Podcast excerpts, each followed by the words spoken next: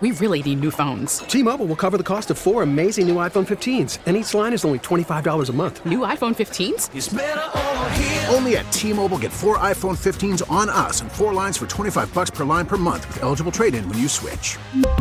Minimum of four lines for $25 per line per month with auto pay discount using debit or bank account. $5 more per line without auto pay, plus taxes and fees. Phone fee at 24 monthly bill credits for all well qualified customers. Contact us before canceling account to continue bill credits or credit stop and balance on required finance agreement due. $35 per line connection charge apply. Ctmobile.com.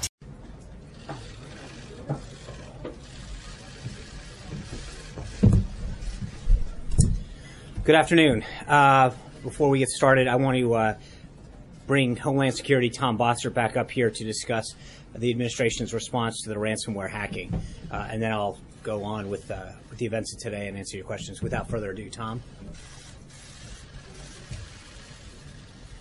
Thanks, Sean. Thank you. Um, good afternoon. I'm Tom Bossert. I'm the Assistant to the President for Homeland Security and Counterterrorism. And if I could, I'd like to start today by acknowledging the fallen police officers that the President and Vice President uh, acknowledged today. Uh, they are the front lines of our Homeland Security, and uh, the event today was an honor for me to attend. Uh, on cybersecurity, uh, as the President's Homeland Security Advisor, part of my responsibility is to coordinate U.S. government cybersecurity efforts. Uh, I want to give you an update today on the ransomware attack that's been known as WannaCry or WannaCrypt. Uh, we continue closely monitoring the situation around the clock at the highest levels of government. We're bringing all of the capabilities of the U.S. government to bear on this issue and are working side by side with our partners in the private sector and our international partners. I spoke uh, moments ago with my counterpart in Great Britain and learned an update from them that they have uh, a feeling of control over this uh, ransomware event and that uh, as their affected computers seem to have been tied to the, the fact that their healthcare system is so large and networked. Uh, they are painfully aware, though, of the fact that this is a global attack, as are we. Uh, as of this morning, it has reached approximately 150 countries and infected more than 300,000 machines. Uh, that, the good news is the infection rates have slowed over the weekend. We have been concerned about that when last we talked. Uh, the ransomware has disrupted telecommunications companies, hospitals, and other organizations. Uh, the UK National Healthcare Service announced 48 of its organizations were affected, uh, and that resulted in inaccessible computers and telephone service, but an extremely minimal uh, effect on and disruption to patient care. Uh, that was something uh, quite evident in my conversation. computers at the Spanish telecommunications company Telefonica were compromised, and we had a small number of affected parties in the U.S., including FedEx. Uh, Secretary Kelly at the Department of Homeland Security continues to lead operations and public private coordination. Uh, his team is issuing twice daily situation reports, is holding multiple calls per day among experts and operations centers managing our response. Uh, as of today, no federal systems are affected. Overall, the U.S. infection rate has been lower than many parts of the world, but we may still see significant impacts in additional networks uh, as these uh, malware attacks morph and change.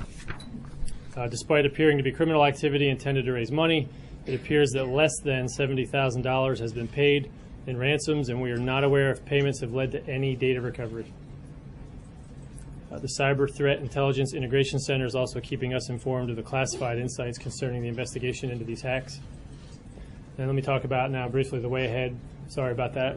Uh, it's important for our business and individuals to know that three variants of this ransomware are reported to have emerged uh, using similar techniques. Uh, we had talked last I was here about variants of this malware. If you follow the mitigation advice published by DHS, the FBI, and Microsoft, and have patched your systems, you are protected against all of these variants. It's also important to know that pirated, stolen, or otherwise unlicensed versions of affected software often will not receive patches, so it's important to not use that unlicensed software.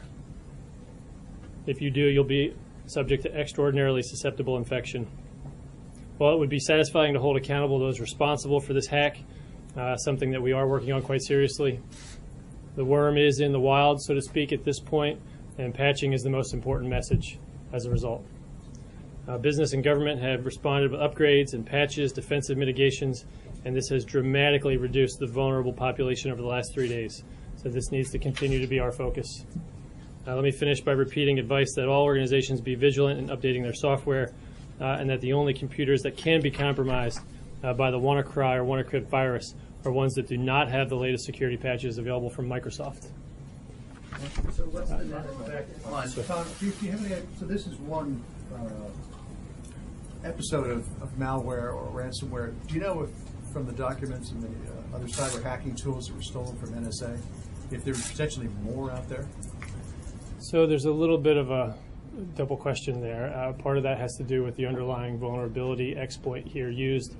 I think if I could, I'd rather, instead of directly answering that, uh, and can't speak to how we do or don't do our business as a government uh, in that regard, I'd like to instead point out that this was a vulnerability exploit as one part of a much larger tool that was put together by the culpable parties and not by the U.S. government. So this was not uh, a tool developed by the NSA to hold ransom data. This was a tool developed by culpable parties, potentially criminals or foreign nation states, that have put it together in such a way so as to deliver it with phishing emails, put it into embedded uh, documents, and cause infection, encryption, and locking. So uh, the, the provenance, I think I said this morning, of the underlying vulnerability is something that is a little bit less of a direct point for me. I guess a shorter way to put it would be, is there more out there that you're worried about could lead to more attacks in the future? I actually think that the United States, more than probably any other country, is extremely careful with their processes about how they handle any vulnerabilities that they're aware of.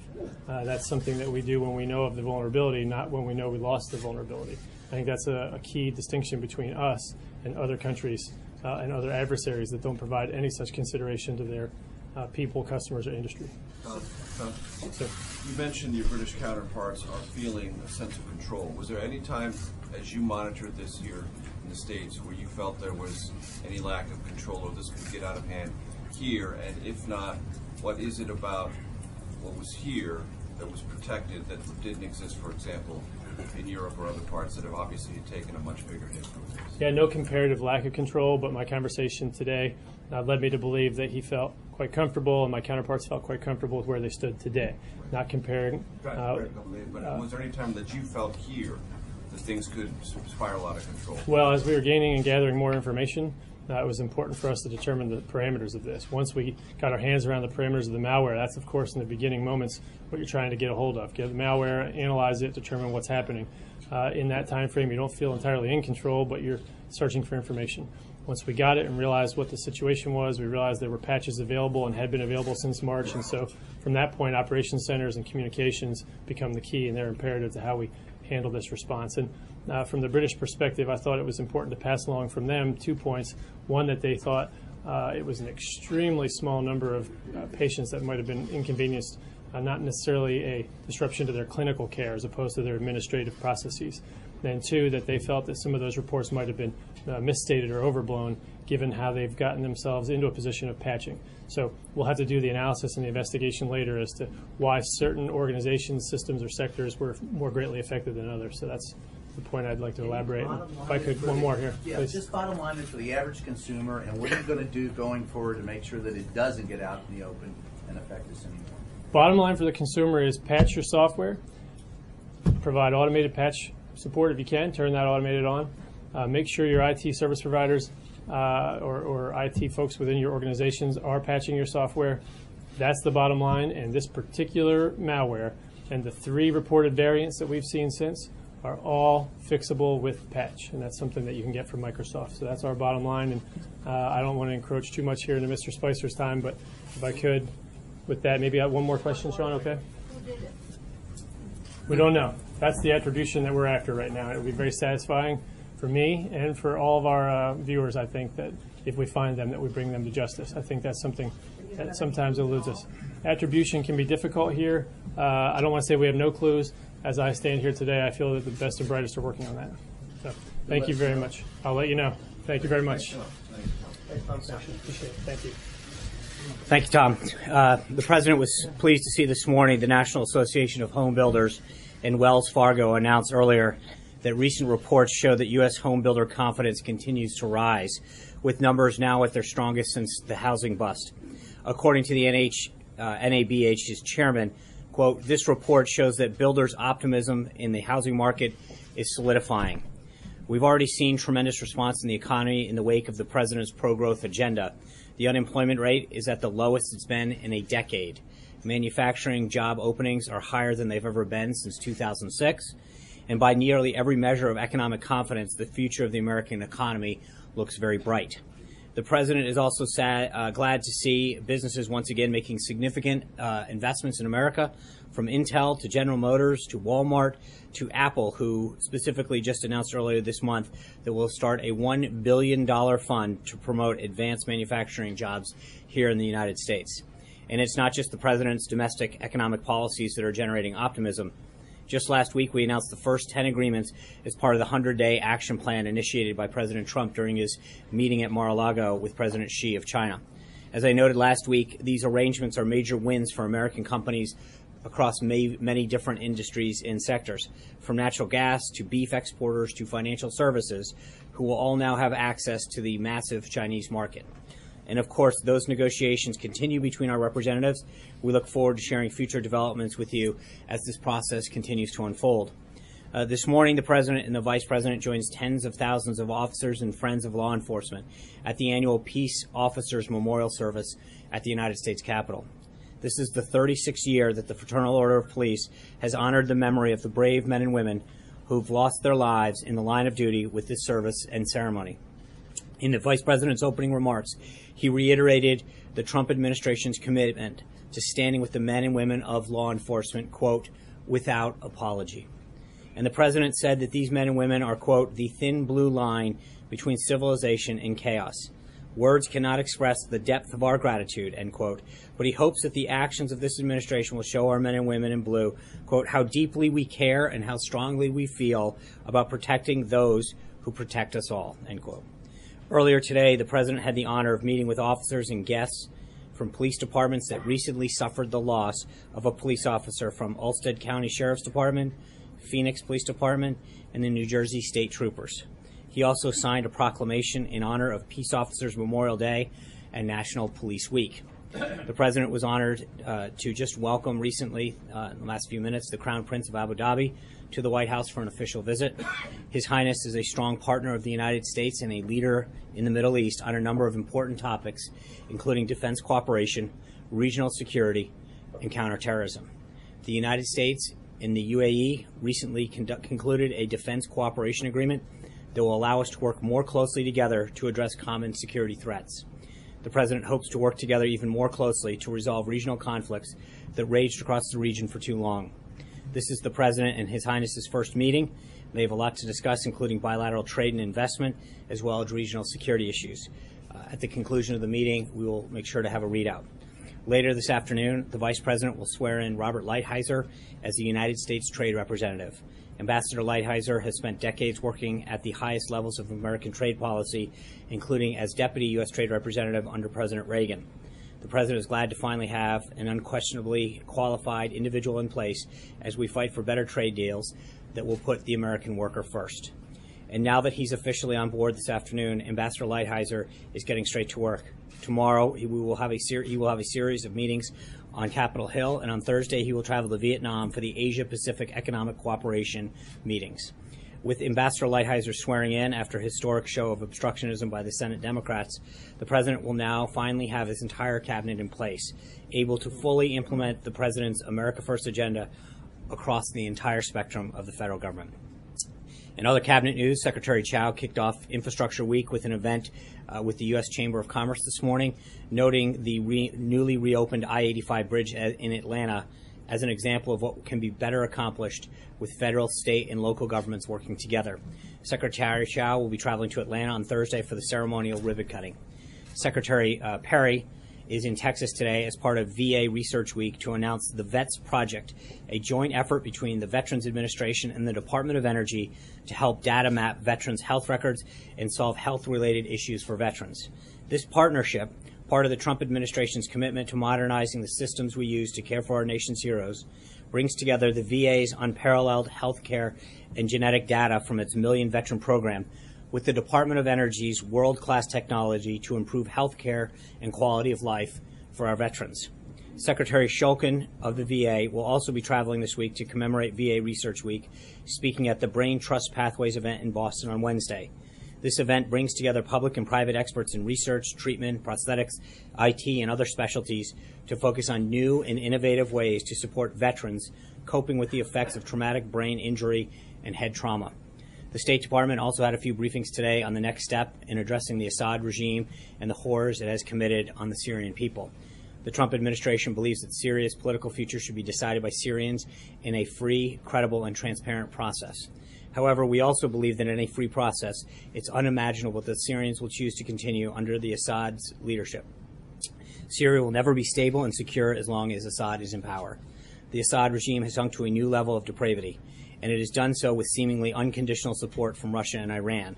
For these reasons, we continue to support the political transition process contained in UN Security Resolution 2254 and support the political process taking place under UN oversight in Geneva.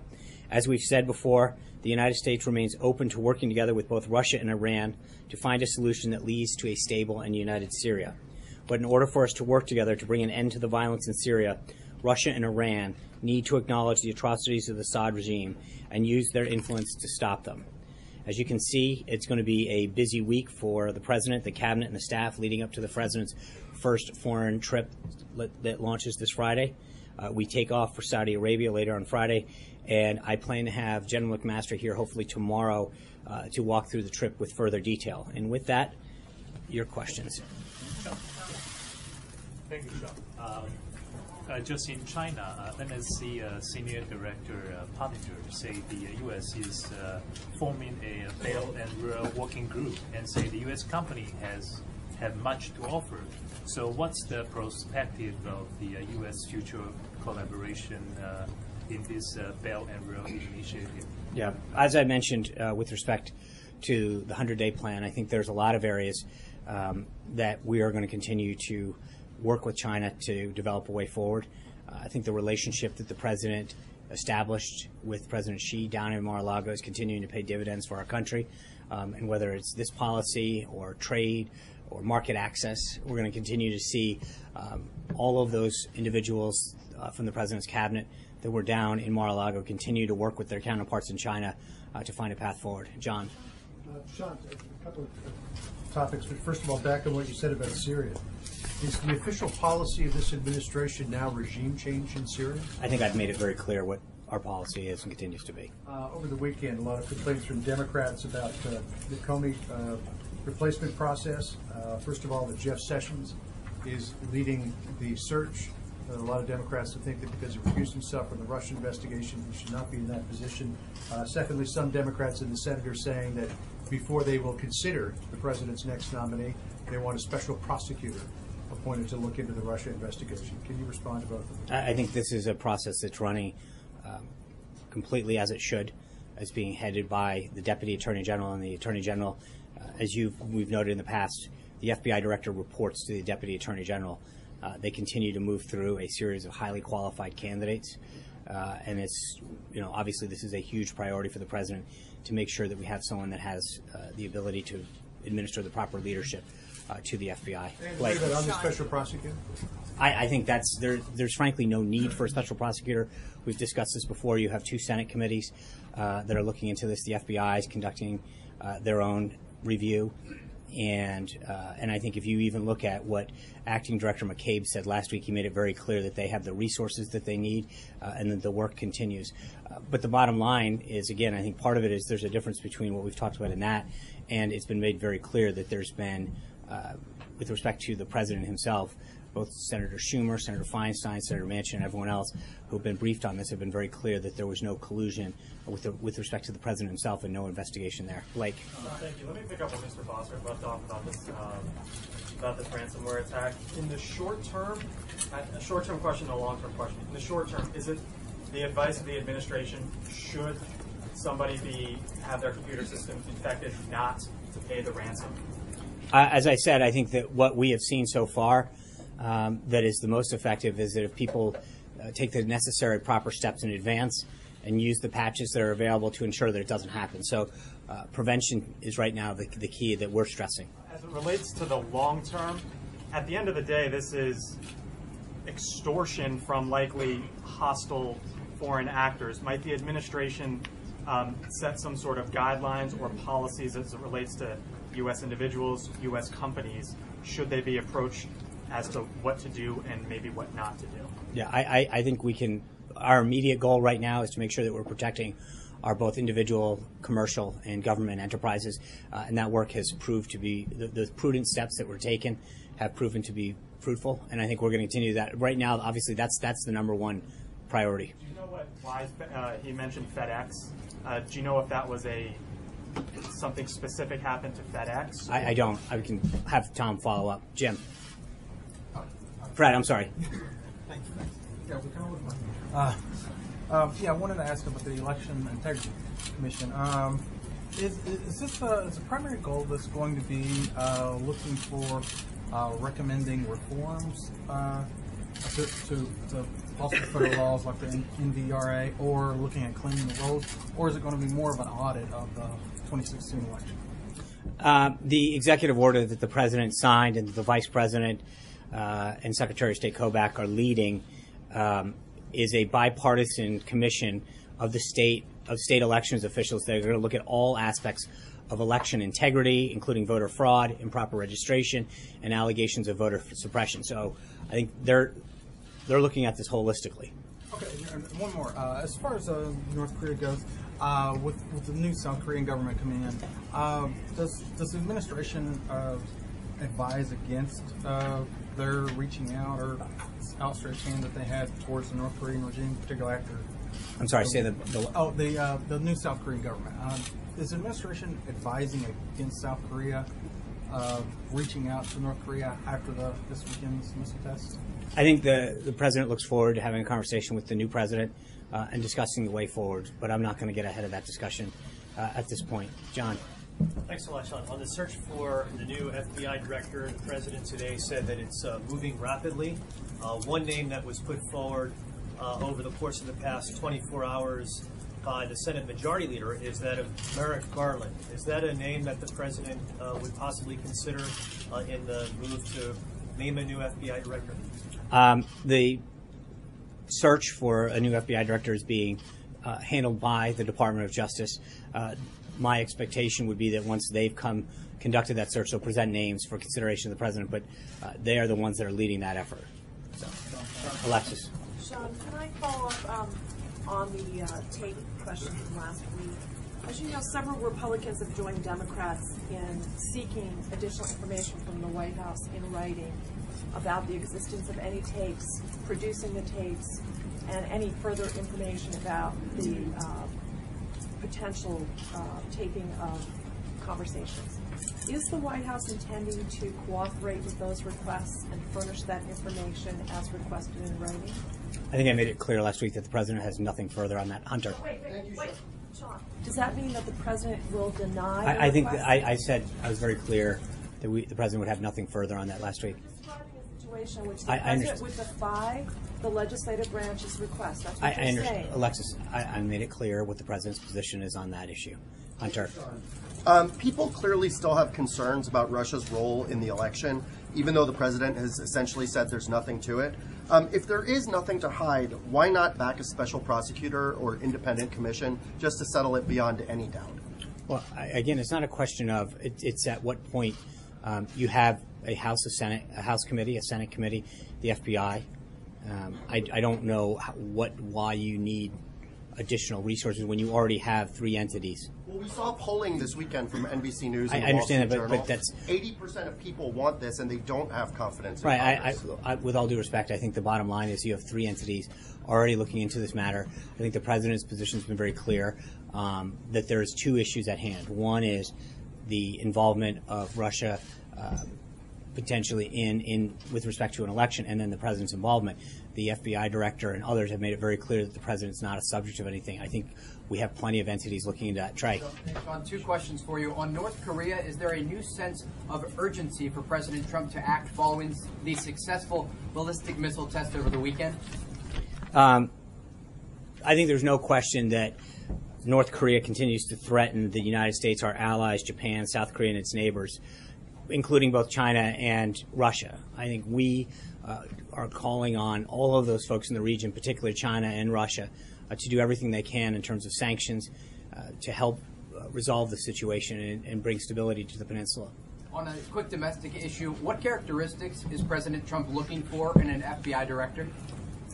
Um, I think obviously he wants someone with high integrity and, and the leadership skills to lead the entity, but I have not specifically discussed the qualities uh, with him. Richard.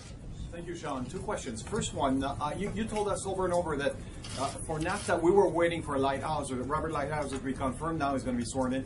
Uh, can, you give us a better idea on the pace of the negotiation, renegotiation of NAFTA now that we have a trade representative? Well, I think I'd have to check the calendar, but I think we've got a, an hour or two before he's actually sworn in. So uh, you may want to give him a little bit of time. Can we can, can we I- say I- like? I don't, because until he's sworn in and assumes uh, positions, as I mentioned, uh, he's going to immediately go up to Capitol Hill and then off to APEC in Vietnam. Uh, so I'm sure we'll get around to it.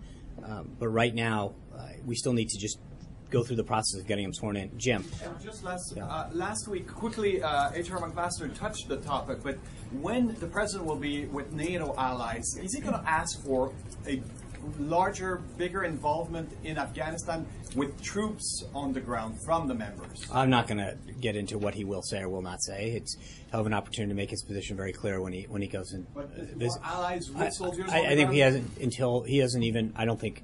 Uh, we haven't announced the Afghan strategy yet. I think he's been very clear with respect to NATO. There's two issues. One is he'd like to see a greater effort placed on counterterrorism and on combating terrorism, and two is to see most more of the countries live up to their financial obligation uh, that they agreed to. Jim, sorry. Thank you, Sean. A two-part question. Is President Trump still committed to his 15% corporate tax rate? Uh, he's also under pressure to keep some existing uh, loopholes, such as the uh, eliminating the state income tax write-off for high state taxes, such as New York and California. So is he committed to the 15% corporate tax rate, and is he also full steam ahead on getting rid of the uh, write-off for high tax states? Well, as we, I mean, Secretary Mnuchin and uh, Director Cohn outlined the principles uh, of his tax reform plan. We continue to meet with stakeholders and members of Capitol Hill. Uh, but that, that conversation continues. As I said at the outset, they're continuing to meet with individuals. Uh, and those are part of those talks. So uh, his, his plan has been pretty clear from the beginning as far as what he wants to see uh, in the framework in which he's, it's being guided. Should low tax states, though, subsidize the higher tax states because places like Florida and Tennessee can't write off zero income taxes? Uh, again, I- I'm not going to get ahead of uh, that debate. I think they, the principles that were outlined explain where the president's starting point is. He's going to continue to have those discussions. Amen. Thanks, John. On the search for the new FBI director, uh, there have been some critics who've said in this particular political climate, whoever it is shouldn't be a current or former politician. We saw the list of people who've been interviewed, and we see that at least two of them are either current or former political figures. Does the president have uh, a feeling on whether or not having held elective office is a plus or a minus to hold that job? I, I, I don't, you know, as I mentioned just a minute ago, I've not talked to him about the specific qualities he's looking forward forward to uh, to seeing, but I know the Department of Justice continues to meet with these individuals, um, and so we'll have to see who they put forward. Hallie. Thanks, John. I have two questions for you, but I, I guess I'm just looking for some clarity on, on one of my colleagues' questions here. Why won't you just explain whether or not there are recordings of I, I think the president's made it clear what his position is. That's not my question. So I understand that because explain? that's what the president's position is. So given that you refuse to confirm or deny any of this, how is any senior official supposed to feel comfortable having a conversation privately with the president? As I've said, Hallie, I, the president's made it clear what his position is. Even with these congressional lawmakers calling Hallie, to see I've asked they the? Hallie, I, I've I answered the question over and over again the same way. So if you, So the second question that I have for you then is on the arguments that are happening now in the Ninth Circuit regarding the administration's travel ban. One of the lines of questioning has been why the president has not disavowed his Muslim ban. Will he do that? the president, the, the executive order is fully lawful and will be upheld. We fully believe that. I think there's no question. In fact, in one of the arguments in the previous cases, it was made clear that if anyone else had proposed this, which just shows that it is legally sound, uh, people are misinterpreting it. It was based on the law and the authority that the president rightfully has. That's it, plain and simple. And that's My question is no- more: Will he disavow no, the but- ban? but- but the- he's the- never said it. Right. The The, point lawyer is- said he did say he never has. But but the point is is that the ban, um, the the measures that he took in that executive order are fully lawful, and fully compliant, and make it clear that they seek to keep this country safe. That's it, But given Richard. these questions come I up, know. is there any indication the president will come out and say, "Yes, I disavow what I, said about just- letting"? right not now the allow president's this- focused on making sure that we make the appropriate arguments to get the ban in place. Um, Thank you. That's okay. Um, Considering, in contrast, contrast to much of the expression during the French presidential election, uh, and that, that, that has been reported in France especially, uh, there may be a lot more in common between President Trump and the new President uh, Emmanuel Macron of France. Both former successful businessmen, both leaders of two very powerful countries, and two of the oldest allies uh, going, basically. Uh, would, knowing this, would the President look forward to an opportunity to, to bring uh, this young president closer to him, uh, maybe meeting on the borders uh, in, uh, at the G7, or maybe even, even inviting him here to the uh, La Maison Blanche in the next few months? If we have updates to share on additional member individual leaders that he will be meeting with or meetings that he'll have during his trip, uh, we'll be sure to give you an update on that. Uh, but with respect to whether it's uh, the French president or any other head of government, the president looks forward to reasserting America's role in the in the world uh, and reestablishing some of the relationships. And I think what you've seen so far, whether it's President Xi or Prime Minister Abe or other individuals, uh, as you can see by the week that we're having this week with the UAE, Turkey, Colombia, the president has made it very clear uh, that he is going to do everything he can to reestablish relationships around the globe to help protect and advance our uh, our national interests. And this is a special one. There are also, I mean, look. I, I agree. Before we There- were there- right. Republic. I understand. There is a lot of relationships that uh, the president wants to strengthen for the good of this country. John. Thank you, Sean. Two brief questions. First, um, there are reports, and it may be confirmed by now, that Mrs. Callista Gingrich will be the third woman to be U.S. ambassador to the Holy See. Official? Uh, nothing's official until it's announced. Has her name been vetted with the Vatican? I, I'm not going. That's a nice back back try, but uh, I'm not going to. Um, the, the answer is we have no personnel announcements. The other question is not related to personnel, but process with the FBI director. Sarah spoke last week about an interim or acting director of the FBI, but with the interviews that you described with the Department of Justice, can we expect that the name who is nominated for the position from that podium will be for permanent director and promptly submitted to the Senate? Uh, that's what I believe the president's expectation is. Yes. So no interim or acting. Well, I mean, you have an acting now um, until someone's selected, but the pro- I mean, the the reason that the president's team is going through this process is to select the next director. Mara. I have a, I know this isn't on the front burner right now, but I have actually the healthcare question. Okay. Um, as it goes to the Senate, I'm wondering if the president's negotiating strategy will change. Does he want to get involved earlier? Does he want to wait till the Senate kind of comes up with something? Does he have anything in particular he wants them to keep from the House bill, get rid of from the House bill? What's his approach to this new chapter in the AHA, ACA repeal process? Well, I think he feels uh, very strong about the product that came out of the House, but he recognizes that the Senate has um, a duty to review it and to come up with ideas, and if it can be made stronger, then great. Uh, he's continued to have conversations with members of the Senate. His staff has had them as well. Our legislative team and others are in communication with the Senate, uh, and we'll continue to work with them. But obviously, they're an independent body; they have a right to go through their own process. Uh, but if and if we can, if we can make the bill stronger in any particular way, uh, you know, that's something that he'll support. But he kind of came in at the end to kind of close the deal in the House. Does he want to get involved more in the earlier stages of the process Yeah. in the Senate, or just stick with the same pro- uh, I- negotiating strategy? I think that the team has been intricately involved in the process uh, for quite some time, and the president, by several accounts, was you know involved in a in a way that people hadn't seen on Capitol Hill in a long, long time. Jill. Um, uh, two things. Just going back to the FBI director search, um, should we expect the president to begin interviewing personally the short, short list before he leaves on the trip? I, I think that's going to be driven by the Department of Justice. Uh, and as soon as the Department of Justice has a recommendation for the president, then we'll move on. But at this time, I don't have, there's no update on, on where that is. And I want to go back to, you started off with Syria there. The State Department today, of course, announced that the Syrian government um, has apparently been carrying out mass killings, Mhm. um, burning thousands of prisoners. Um, I'm wondering if that crosses any kind of red line for the president and whether we should expect to see any kind of military response to that. Well, the president's always been clear that he's not going to telegraph actions that he takes. Uh, so that's number one. Number two is I think what is important about what the State Department did today was to really enumerate the atrocities and the human rights violations that have been committed, uh, and then further ask um, uh, the, the world community to join with us uh, to put pressure on Syria. Should we expect any direct action by the president? I, again, I don't think the, the president's made clear over and over again that he doesn't telegraph his actions. Uh, he's going to be continuing to raise this issue, uh, but when he's ready to act, uh, he'll let everyone know. Jen. Um, Yeah. When it comes to vetting for the FBI director, after the experience with Michael Flynn, is the White House recommending doing anything differently with vetting the FBI director? Are you are you already doing something different with that vetting?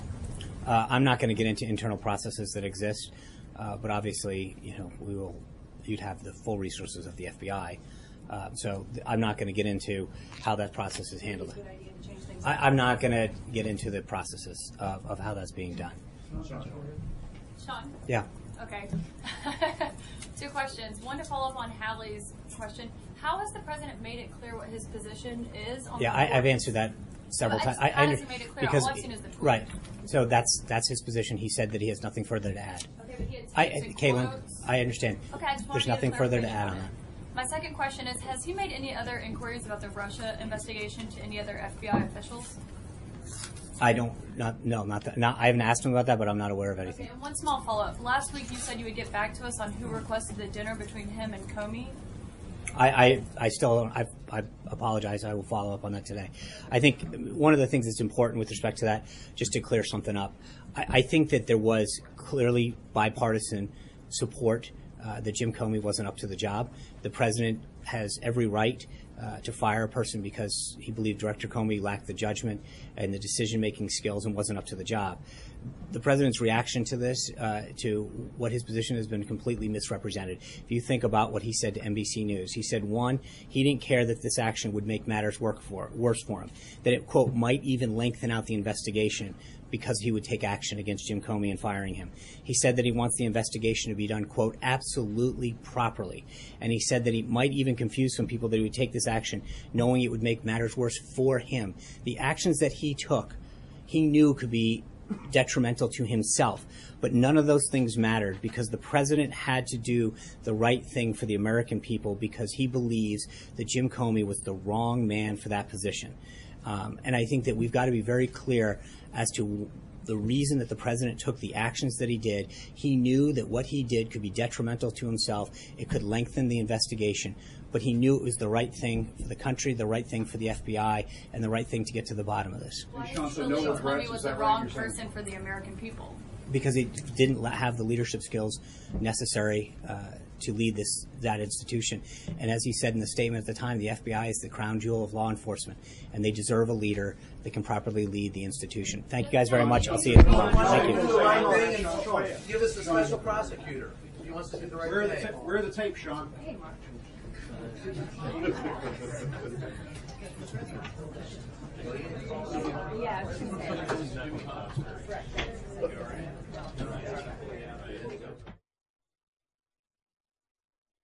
We really need new phones. T-Mobile will cover the cost of four amazing new iPhone 15s, and each line is only $25 a month. New iPhone 15s? Only at T-Mobile get four iPhone 15s on us and four lines for 25 bucks per line per month with eligible trade-in when you switch. Minimum of four lines for $25 per line per month with auto pay discount using debit or bank account. $5 more per line without auto pay, plus taxes and fees. Phone fee at 24 monthly bill credits for all well qualified customers. Contact us before canceling account to continue bill credits or credit stop and balance on required finance agreement due. $35 per line connection charge apply. Ctmobile.com.